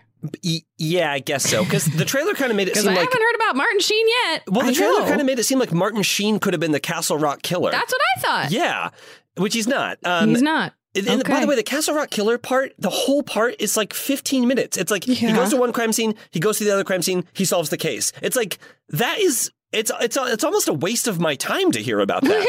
Yeah, it doesn't connect to anything else. Interesting. Yeah, it doesn't. And they leave it all behind. But now we do a reset point. He's now John. He goes and moves to a different town to get away different from town all of in it. a mansion, and his mansion. Uh, it- it- this works out for the movie famously. His mansion is situated exactly across the street from a giant, like town square park where every single campaign rally is held. Yeah. Right. So and all the convenient. billboard, there's billboards being built that only face his house. they don't face the street. They don't face the park. Well, sure, they got to get the money. They face only his house, which is insane. Yeah, the, the the Senate campaign that the reporter asked him about earlier. Now we see a campaign for Senate thing in front of his house, like a, a, a billboard in front of his house, and it's Okay. um. Uh, and he's a tutor. He's like tutoring people at home in his house. He's separating himself from the world. He's not going out.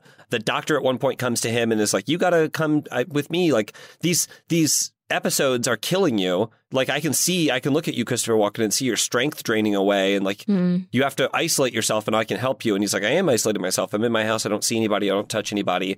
And I have all this mail from people begging me for help, but there's no help that I can give them because it it it's he says at one point that it feels like dying, like he's dying every time he uses his gift.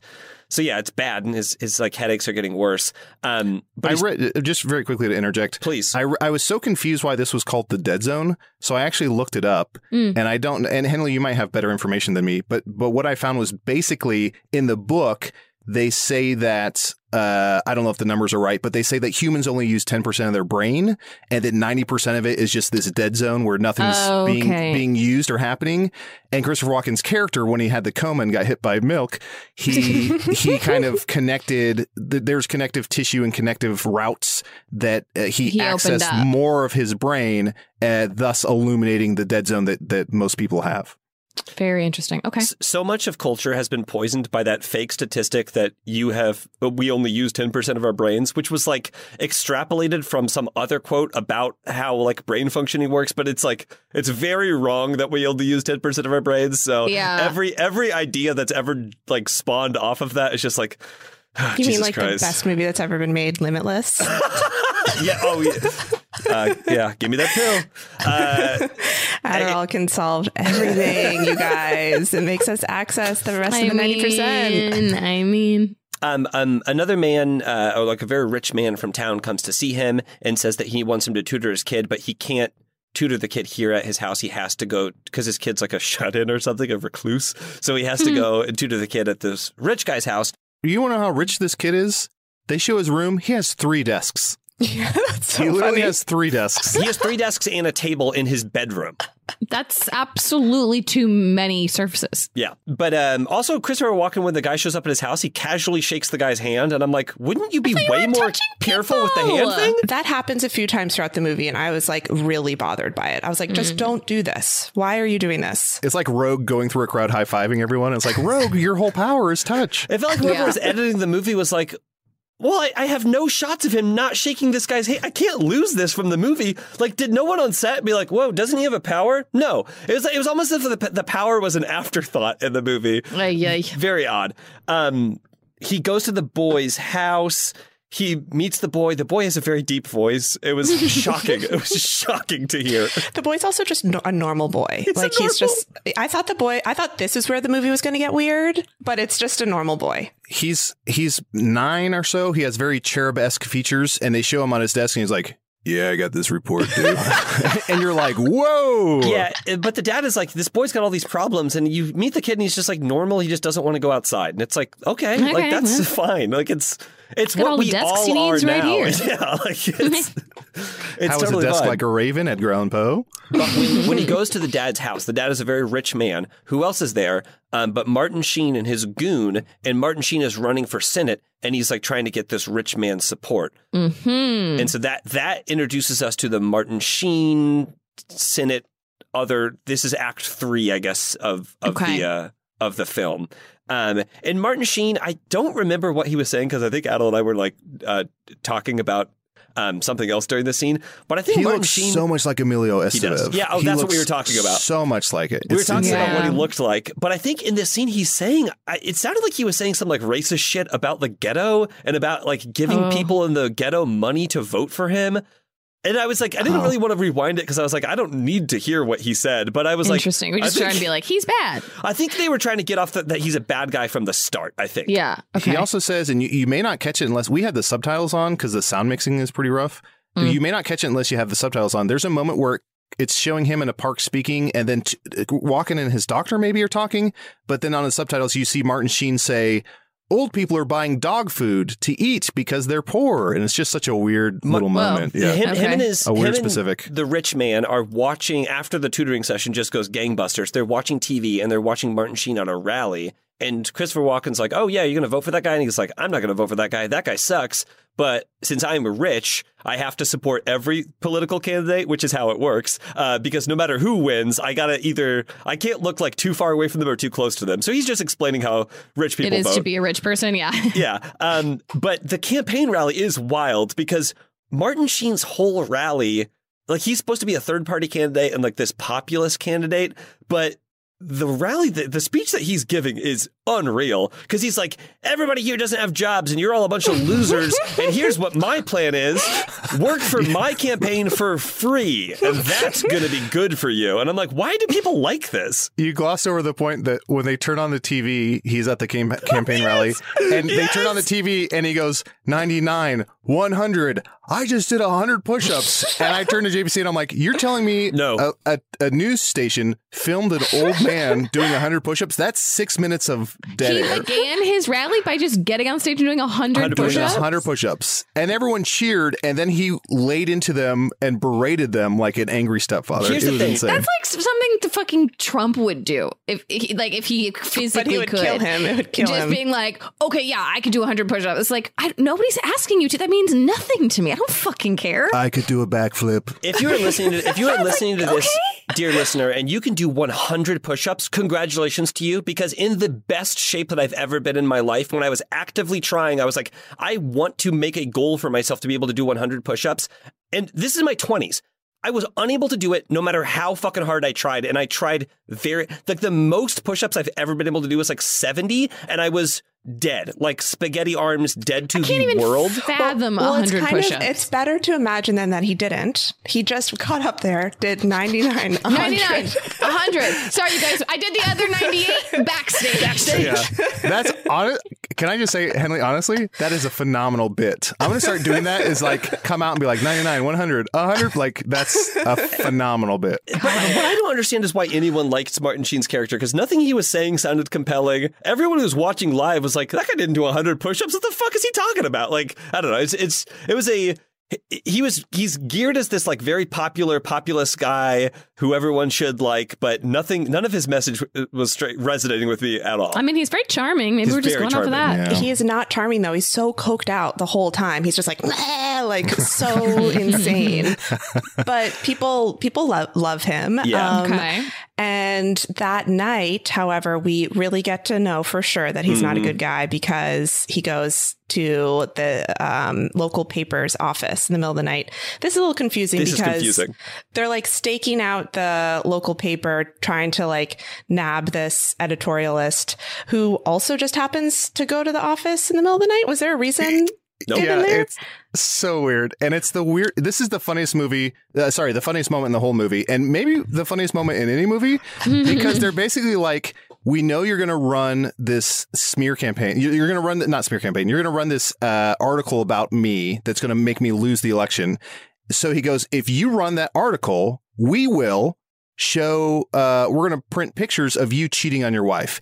And they make a whole meal uh, of there's two minutes of Martin Sheen's goon being like, "Here's the pictures. Is it this one?" They show a picture of his wife, and they're like, "Well, that's your wife, so this must be not your wife." And they keep it's literally two minutes, and then and then the guy goes. The guy goes, "Well, I I'm still going to run the I still might run the thing." And they go, "Well, then we'll kill you." And it's like, "That's not how blackmail works. No. You you buried the lead." You don't Oh, need the actually, one we'll blackmail if the, you. if the Yeah. kill you blackmail's on if if the kill you's on the table, that's all you need. Just start Yeah. with that. I mean, we'd rather not, Yeah. but if we must, we'll kill you. But it was two minutes of unnecessary he- hemming and hawing about him cheating on his wife. This is also when Martin Sheen has a line where he says, um, I have a vision that I'm going to be president of the United States someday and nobody is going to stop me. And I was like, yeah, you're going to be Jed Bartlet. And it's crazy you're saying this now. It's really Adal weird. said that too. It's like your most iconic role is the president of the United States. Absolutely. It's this movie about visions predicted a vision about Christopher Walken and Martin Sheen, It's weird. Whoa! Whoa! Sleepy Hollow and West Wing. That's what's spooky. Um, it's yeah, it's it's truly it is truly truly wild because he's he couldn't be less Jeb Bartlet in this. He's just like this insane person. Love it. After this scene, which is also like a weird scene because it's like one of the only scenes in the movie where like Christopher Walken isn't like involved at all. We just we're just like seeing this slice of life where he's like threatening people and he's basically just you know we're we're we now know that he's like a pretty bad guy. Mm-hmm. I can't remember. Is this what leads Christopher? What leads Christopher Walken to go to his rally? So, okay, so a couple things Oh, happen God, in yeah, between this. this. Yes, Yes, there's yes. like a whole, there's this whole plot line. So basically, one day while he's tutoring Chris, someone comes to his house, knocks on the door. It's the husband of his girlfriend canvassing for Martin Sheen. Mm-hmm. So he has a confrontation with um, his ex girlfriend, her new husband. She's there He's- too. Yeah, she's there too. She's a huge Martin Sheen fan. Yep. she loves him. And um, the, after he has this exchange, it's very draining on him. He closes the door. He weeps. Another weeping moment. Mm. He weeps. Think he, him, and the kid hug. yeah. So then he he Ew. hugs the kid. But I think I, it's almost like that's they have to give like enough reasoning for him to because the whole point is that he touches the kid. Yeah. And he has a vision of Chris in ice hockey uniform falling through an ice lake, drowning with his whole team. Oh my god! All the kids falling into the water I'm- and okay. sinking to the bottom of this lake.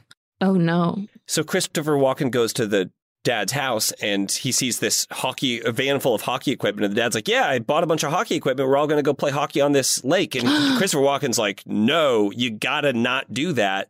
And he follows him into the house and he has like the most christopher walken as we would know him moment in the whole movie where like the dad's not ignoring him he's going to do it anyway and christopher walken like screams and uses his cane to like break a table and a plate Oh, is that in the trailer where he's wearing that crazy um He looks like collared Dracula with the jacket? collar. Yeah, Yeah. I, I was like, that jacket kind of rules. yeah it's cool But it's like if the movie's an hour 40, this is like an hour 25 in. He smashes the vase in the table with his cane and he goes, Don't go on the ice. And it's like, Yeah. truly, truly, it's like the birthing moment of Christopher Walken as we know him. And for the next few moments, he has that cadence, and then he kind of tempers Don't it down. nice! Yeah, and then it's gone. And then you're like, Schwarzenegger a little bit. that must be the moment he was on set, and he goes, "This sounds pretty good. This I is might kinda lean- fun. I might I lean kinda into like this." that. Yeah. It's funny. He has a big freak out moment, and then uh, the dad's like, "Whoa, okay, I won't do it." And he's like, "I'm sorry. I, I just don't. I don't want you to think I'm weird or anything. Like, I apologize." He really walks it like back, yeah. really tries to walk it back. And then he has a moment where the dad like turns around and the kid is there and he's like, "Hey, don't I, I'm not like a weird guy." And the kid's like, "Okay, like that's that's fine." And the dad's just like letting him like say goodbye to the kid with his back towards him. It's very strange. Interesting. Uh, but that's he, he gets fired after that. Um, he's not going to be this kid's tutor anymore. Sure. And Walken bounces out of there, and then the kid's like, "Okay, I guess you know, bullet dodge there." And the dad's like, "No, no, no, I was just saying that to get rid of him. We're still going on the ice." And the kid's like, "No," and the dad's like, "Fine, I'll go with your friends." And then the next day in the paper, two kids die on the ice, and it's Mhm. not the little boy. And Christopher Walken like calls the dad, and the dad is just like he's like pretty inconsolable. He's just like completely not Comatose. moving, He'll never be the same again. Yeah. Yeah. No, someone told him if you go do this, kids are gonna die, and he did it anyway, and then kids died. That's a, that's hard to come back from. And it's weird because the dad at one point says that he looked up Christopher Walken and he knows that Christopher Walken has this gift. And he's like, but I didn't hire you for that. I hired you to be a teacher. And I'm like, yeah, but you still know he can tell the future. So Yeah. why did you flip such a fucking fit when he told the future? Like, Can you believe this psychic freak says we're gonna die? this guy who was right about everything says we're gonna. Like he, uh, I, I don't know. I, sorry if this was mentioned. Forgive me. Christopher Walken will not leave the house until he touches the. Uh, this that sounds bad. Until he like has in contact Oh, with yes. the kid, and he can see the kid is going to be safe, and then, And then he Walken leaves. leaves the house, but he doesn't leave until then. Uh, I know. I also missed one of my favorite lines of the movie, which is the dad. Christopher Walken is like scaring the kid because he broke the table, and the dad goes, "Don't be scared, just go eat your cookies." Uh, it's a great line. He's a good, good at parenting. Speaking of good parenting, yeah. Um, and so then that kind of like ends that there's there's so many little little vignettes Yeah. in here, and that and then this is when we get to the rally, which is so conveniently happening truly right outside of Christopher Walken's window. He just can Perfect. glance out his window. He sees his ex girlfriend getting out of her car with her Mhm. son, like there at the rally. He decides to head over there. Um, he decides to shake uh, uh, Martin Sheen's hand at one point, and he when he shakes someone's hands, he really gets in there and he does not let go. And he sees this vision of Martin Sheen as the president waking up in the middle of the night. Forcing a general to like arm a nuclear weapon because he had a vision that this was what needed to happen, and then he's just launching nukes. And then he invites everyone else and like the other members of the cabinet. He's like, "Ladies and gentlemen, we're at war. Congratulations!" It's wild. And so he, yeah, he launches nuclear missiles. So he sees this vision and he's like, "Uh oh, I got to stop this. I gotta, I gotta do something about this." He t- has a meeting with his doctor. The doctor comes to visit him, and he's he asked the doctor this question, like, "If you could go back in time, would you kill Hitler?" And the doctor's like, "I'm a man of medicine." I would absolutely murk that motherfucker. I would shoot that Hitler guy, no problem. And Christopher Walken's like, okay, cool. Well, he, he, he they draw it out a little more than that, but the doctor does end up saying that he would kill Hitler. Uh, and so Christopher Walken gets it in his head that he has to shoot um, Martin Sheen. Huge leap. Yeah.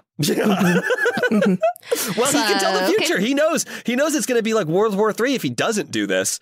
Right. Um, Sure. Okay. Well. So, so then, yeah, he gets his dad's gun. He goes to where Martin Sheen's going to be having a big rally, uh, and, and he breaks in and he hides upstairs, um, uh, in like the balcony of this rally. Wow. And then the next day, Martin Sheen comes in, big ass crowd comes in.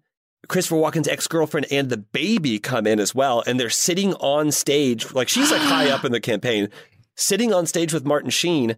And then I guess this is yeah, this is like the end of the movie. Christopher Walken, who he's on the balcony, he pops up like a jack in the box. Like he he could have he had a perfect vantage point to just like lay the on the on the precipice of the balcony lay the rifle aim take take his time nope he pops up and like announces himself to where everyone turns and looks at him and then he freaks out he's like doing Oh a my puppet show up there. yeah uh, oh my god. He takes a shot. I believe he misses with the first shot. yeah he hits the podium maybe Yeah. And then Martin Sheen grabs the baby and holds the baby, baby, in front of his face to like avoid the next bullet. And then Martin Sheen's goon shoots Christopher Walken, and Christopher Walken gets shot in the chest, falls off the balcony, breaks a pew. clearly going to die. People, but someone took a bunch of pictures of Martin Sheen with the baby in front of him. Everybody clears out. Martin Sheen like goes over to him and is like, "Who sent you? Who are you, son of a bitch?" And Christopher Walken touches his hand and realizes, even though he's dying, that Martin Sheen's finished. And then he has a vision of Martin Sheen. Like uh, there's like a Newsweek with a picture of him with a baby shield. Yeah, shield. using a baby to block bullets. Yeah. It's like, Which yeah, you ain't gonna be bad as it president. gets. Yeah. Uh, and he's like in a dark room and he's he's got a loaded gun and he like shoots himself and and and Christopher Walken's like I did it I stopped for the future like you're you're finished and there that's the resolution and then the, the, the girlfriend comes over and she's like why'd you do it Johnny like why and he's like I don't know like I, can't, it's too hard to explain it's the whole thing. I don't really have much time. yeah And then she tells him she loves him, and they weep. yeah Yeah, yeah. and he dies Oh my gosh. Okay. Wow. And that's the end of the movie. that's the That's end the That's the end of the movie. And if I may, Wow. threat, if I may threaten your listeners, Okay. if you don't, you either watch this movie or I will release a secret about you. And if you don't watch the movie, I'll kill you. that's how blackmail works, right? That's yeah works. that's blackmail Two- I got I got a series of things that I'm willing to do. That's how you become president. And, and the last one is kill you. you got to be willing to make these kinds of moves on God, people. that's honestly him grabbing a baby to prevent himself from getting shot see that is coming. so I funny. did not either but it, it made perfect sense because that would ruin a political campaign It's so funny to be like, well, you can't shoot me. I'm holding a baby. I am dying. I maybe after this recording, I'm going to go on Etsy because I'm oh. dying for a T-shirt with that Newsweek cover on it Yes. of Martin Sheen holding a baby, Oh my god. trying God, to block that's a bullet with a baby. Because I'm like, that is conversation starter if I've ever seen one. Absolutely. That magazine cover. It's incredible. I, I can see why this this lends itself to a TV series because his power does is very like monster of the week. Like you can you can mm-hmm. solve Right. a case every week type of thing. It's like sort of like Monk. Yeah. Oh yeah. It's kind of what they did with the movie because the movie was like a bunch of different short stories. Right. It was it was yeah it was it was just very strange. I I- the the movie ended and I was like, huh. The Martin Sheen thing was like thirty minutes at the end of the movie. It was. It didn't Yeah. feel like it, there was like one plot that carried you all the way through. It was very odd to me. I think it was supposed to be like Christopher Walken coming to terms with this power. I think it's supposed to be That's him being thing. like given like this great responsibility and not wanting to deal with it at first. You know, it's like the classic hero's That's journey. yeah. But it's also not cohesive enough to really make sense. Um, but I think that's the one kind of consistent thing throughout. it's sense. so rare, especially nowadays. It's so rare to see. Usually, I see a TV series that's like twelve episodes, and I'm like, this twelve-hour TV series could have been a one and a half hour movie. This is a one and a half hour movie that should have been a twelve-hour Yeah. series. Yeah. Well, we'll Yeah. do the Anthony Michael Hall Dead Zone early 2000s USA series next. You guys Uh-huh. we'll get ready for 12 and a half hours of recapping. Um. Wow. Okay. Yeah. So not scary. Not scary. Jen, just one weird, real weird, bad scissor moment. The scissor moment is brutal. Yeah. yeah, But I love. I I loved this retelling. I I was fascinated by it, Great. and it made me want to watch The West Wing. Perfect. That was I the would aim. say, yeah, if this makes you want to watch any other Martin Sheen thing or any Christopher Walken thing or any Tom Skerritt thing, that's great. Go, That's go great. That's go the point. that. That's yeah. yeah. Also, Tom Skerritt only in it for like 15 minutes. Yeah, very, very, Very, very, brief, brief. Very brief. Not enough Skerritt. It really defanged David Cronenberg for me too. I'm just going to go into all of his future movies being Yeah. Yeah, that's what this is. What all of his movies are like. I think is that you can just take Nothing. that take that as fact. Have you guys Uh, watched Crash? No. No. The Cronenberg version, not No, the. Uh, not, I know. the- I always, Yeah. get, I, do, I always, always get that confused. the- I always think that Cronenberg Like corrected. Sandra Bullock, whatever, like series of Yeah. yeah, Joseph Pena and everything. interwoven. or Michael uh, Michael yeah. Pena. Michael Michael Pena. Pena. people yeah that, that's actually like extremely um, problematic but uh, Wow. the different crash no we have not done crush. that No, yet we haven't done it. There's a lot of Cronenbergs left for us to cover, and we need to space them out because you know we just, did they're. cri- we just did his new one crimes of the future yeah, we've done The Fly and Crimes of the Future are the Yeah. only two we've done so far. But someone did just make us add, make us asked us to add um, Brood, The Brood, The- I think it's The Brood. Yeah, to our list, and um, terrifying. that's yeah. Whenever someone's like, "You guys have to do this movie," I get real nervous because there's a lot of options, and when someone's like, "It's this one," um, I get anxious. So I'm sure at some point we will. Oh, maybe we'll make you guys watch it because you wanted to watch something intense and scary. And we gave you the you got the Dead Zone yeah instead. please please come back we'll do uh eli roth film next time we'll do something Yeah, that's yeah. really gonna be terrifying. Be upsetting. Audition or something. Yeah. we did audition. Whoa, we've done that Oh, one. That's definitely my top five of that I hated. I hated that one. Really upsetting. Really, really made me feel bad. terrifying, terrifying horror movie. I, I guess it's now. It's probably like a couple decades old. It's called The Notebook uh, with Ryan Gosling. Okay, okay. we can try doing that one next and see. Honestly, I would recap the notebook. Sure. I would love to rewatch The Notebook. I've seen The Notebook. and you're a bird. It's like then they have sex. Then they have sex again. Birds. um, wow. Well, guys, thank you so very much for joining us for this. Um, Thanks for please, having us. do you have any plugs? Tell us about Hey Riddle Riddle. Anything else you want to talk about for our listeners? Yeah, uh, the, Adal and I uh, co-host a podcast with our other co-host Erin Keif called Hey Riddle Riddle. It's also a headgum podcast. Um, we all uh, came up in Chicago doing improv, so it is a, a podcast where we answer riddles and then do improv uh, based on those riddles. And uh, Emily is uh, going to be on a upcoming episode. So if you Oh my God. if you love this podcast and you're like, where can I get more Emily? Then you can go check out our podcast and then just you know, fall in love with both podcasts. Isn't that how exactly. all the cross promotion works? And for anyone who's like, why wasn't Erin on? Erin was not on because she is terrified of horror films. She despises horror films. So she would have loved this yeah. one. yeah, she could have done it. Who knew? well, great. I think our only choice is to close out with the Christopher Walken voice, right? I think that's Oh. that's the option that we have in front of us. hmm Yeah, I think we got to do it. Emily, do you think you can do it? I'm gonna try. Okay, so like the thing I think of when I try to do Christopher Walken is uh, the cowbell thing, right? Yeah. I got a fever, and the only prescription is more cowbell. Okay, that was great. Great. Okay, that was no, it wasn't great, but we'll we'll take it. Um, which okay, what was it? Don't go in the ice. Okay, um, Don't From all of us- daddy. from all of us here at Too Scary Didn't Watch. Goodbye. Goodbye. cheddar sweets. Gotta have my cheddar sweets. Cheddar sweets. Oh, I cheddar love my cheddar sweets. sweets. He would love cheddar sweets. He would. Thank you so much for listening to another episode of Too Scary Didn't Watch. If you like the show, please subscribe wherever you get your podcasts and give us a rating or review on Apple Podcasts or Spotify. You can follow us on social media at TSDW Podcast on Instagram and Twitter. And if one episode a week just is not enough for you, head on over to patreon.com slash TSDW Podcast to become a patron and receive all sorts of extra goodies from us, including bonus episodes, trailer reactions, and more. And no matter what, we will see you right here next week for another episode. We love you so much. Bye. That was a headgum podcast.